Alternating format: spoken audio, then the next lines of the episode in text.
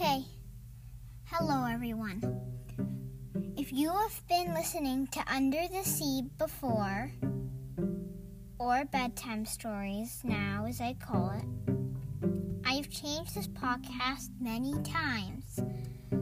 Now, this podcast will not have any more episodes continuing.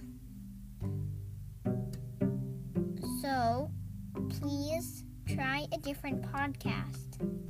There are some recommendations.